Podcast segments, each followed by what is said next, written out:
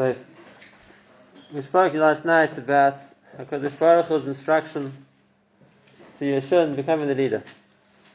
Hashem gave him three instructions, which are the jobs of a leader.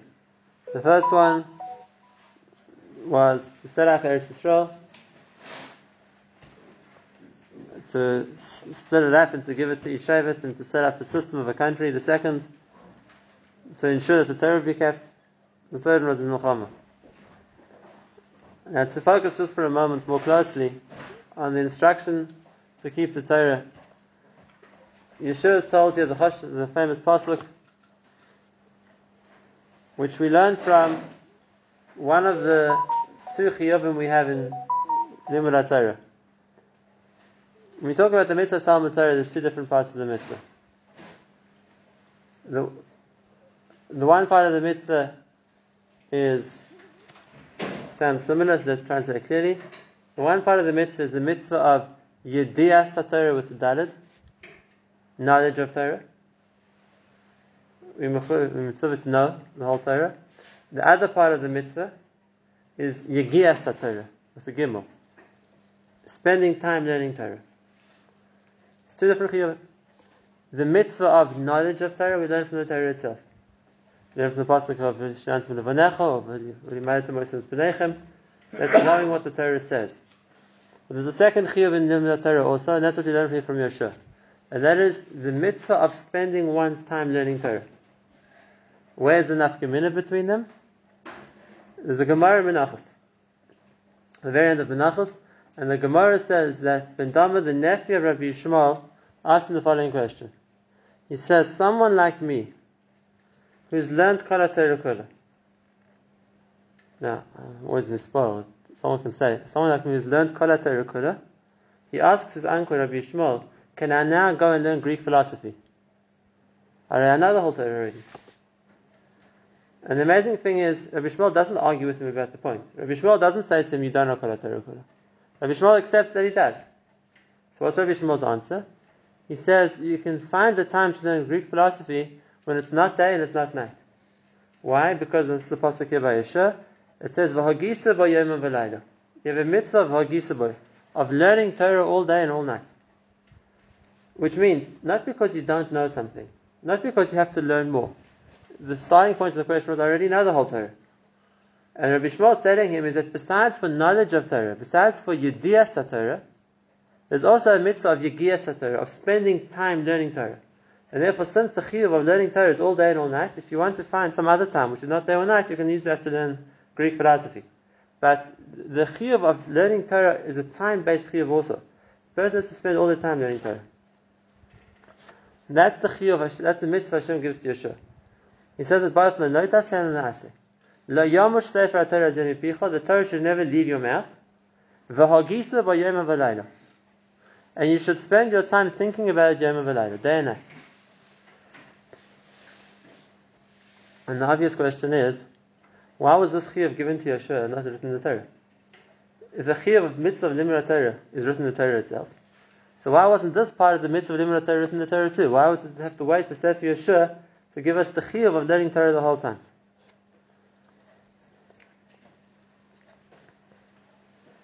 The Vilna Gaon already points out a very beautiful deal. On the pasuk it says, "La yamush sefer Torah mipicha." The Torah shouldn't leave your mouth. V'hagisabo, you should think about it. Higayon is always when a person thinks in their heart. Hegayon libi lefanecha. The Higayon, the thought is in the heart. Says the says the this is a kim of the pasuk, which says, "Kikar v'lecha davar ma'od v'ficha u'vilvacha la'asoisei." V'ficha is li'am shefer Torah is. And then afterwards, the pasuk carries on, the man tishmer las is kol That's la'asoisei. And therefore the guy understands that this is the elaboration of the Torah already said. In other words, when the Torah is telling us the haftacha of the mitzvah Hashem gave us, it's not far from you. It's kikara velecha adava moed, something which is very near to you. Isn't just a haftacha, it's easy to do. It's there, it's available. It's saying more than that, it's a chiyuv. It's a chiyuv. And that's what Torah is telling Yeshua over here. You have a chiyuv b'ficha, which is don't let the Torah leave your mouth, and a chiyuv bilvachol. You have to think about it the whole time. But there was something different what I was told to Yosha. And that is the Yisod which uh, we see in the Gemara, it's the Gemara. It talks about that after Moshe Rabbeinu died, so the Gemara says 3,000 halachas were forgotten. We may have this Moshe. And Yeshua asked the Kodesh Baruch Hu. And Yeshua says to Hashem, remind me. Tell me what the halachas are forgotten. And Hashem says to him, no. I'm not going to teach you the halachas. It, was, it needed Klal Yisrael, so to speak, to work out the halachas on their own. In the end, the Snil Beknaz was Machzit Pulai. Why wouldn't Hashem tell them to Yeshua? So we see this is the difference between this is Nagat, we're going study this the over here. This is the difference between the Nevuah of Moshe and, and Yeshua. And that is Moshe was taught Torah. Moshe was always, his, his state of constant readiness was in the state of Nevuah. And whenever he needed to know something, Hashem told him. He says himself in the Torah a number of times. He didn't know something, I'll ask Hashem. So the Moshe's level of Torah was Hashem would tell him whatever, whatever he needed to know. Hashem would tell him. That anhaga didn't apply to any other navi. The Hashem wouldn't tell them what the Torah said. They have to know the Torah. And therefore, and therefore by Yeshua there's a new chiyuv. A new chiyuv which is mischadish by Yeshua. You have a chiyuv not to forget the Torah. You have a chiyuv not to forget the Torah. But Moshe it wasn't a Number one, Hashem would always tell him. And number two, and this is another yisod, the Gemara tells us that if it hadn't been for the destruction of the first luchos, people wouldn't forget what they learned. The concept of forgetting and having to remind ourselves was only as a result of the shvira of the destruction of the first luchos. Why it's like that, we'll talk about at a later stage. Uh, there's a reason why it was like that, but that was that would have been the mitzvah. Elmara, the shvira of the luchos, had the luchos not been destroyed, we wouldn't have forgotten our learning. Now, Moshe Rabbeinu was the one person who the gezerah of the first luchos didn't apply to. He was in Shemaim. He was getting the Torah. Hashem even told him, "I'm going to destroy them, and I'll make you into a great nation." The the what, what Klal Yisrael lost, so to speak, as a result of losing the first luchos, Moshe didn't lose, and therefore this musag that one needs to always re, re, re, revise or not to forget didn't apply to Moshe Rabbeinu. The Torah was given to him, like the Pasuk says, Kechalasa. Hashem gave it to him as a gift, and he didn't forget. Yes, I know. The Gemara says that once or twice when he was angry, Nisalmu Mimenu Halacha. But as the idea that he has to remember the halachas the whole time, Moshe was clear. He had the Torah in front of him always. And he always had the option of asking Hashem. That wasn't by Yosha. After that, there wasn't the option of asking Hashem to teach Torah anymore. You have to make sure not to forget it. The halachas which were forgotten, they had to, Klal had to work it out on their own.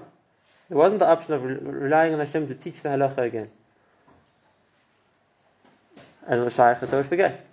And therefore, but Yeshua is a special tzivui that you have to make sure always to be involved in learning. Don't leave, don't leave the learning. Don't let the Torah leave your mouth.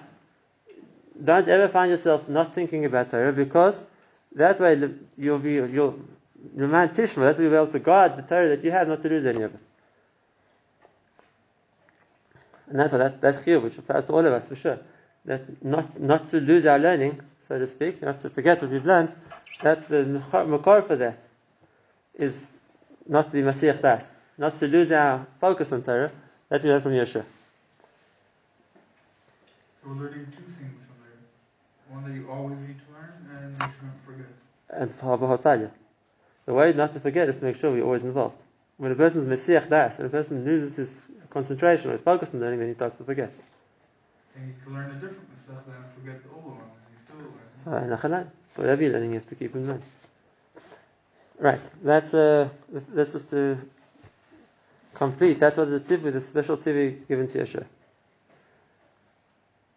Now, just to finish the first parak, there's one more incident that which happens, and that is Yeshua calls in. The pasuk says in pasuk Yod, Yetzav Yeshua Shotrei Am. Yeshua calls in um, the Shotrim, the police of the people, and he says to them, "Ivra b'karev amachane, go through the camp with Savasham Lemar, Prepare for yourselves provisions.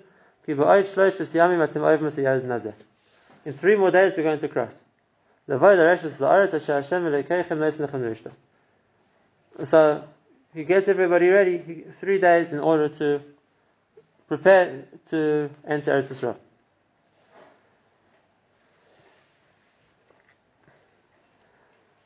That was for the whole Klal And there's a special tzivui for Bnei Ruvain and Bnei Gad, Bnei Chatzishev Bnei because, as you know from the Torah, the agreement they made with Moshe was that they would leave their families, their wives, the children, and their belongings behind, and they would go, through, they would go ahead by themselves to fight. And that was a special tzivui to them. Hashem. Remember what Moshe was mitzavi you, that you leave your wives behind, and you, You're going to go ahead of everybody, in order to help them. So we understand that's the preparation to enter Eretz Yisrael. Why does it need three days? When Yeshua wanted to prepare everybody to go into Eretz Yisrael, so he gave them three, in three days' time. Why does he need three days? One, what, what, what, what, do they have to prepare? It was going to take so long.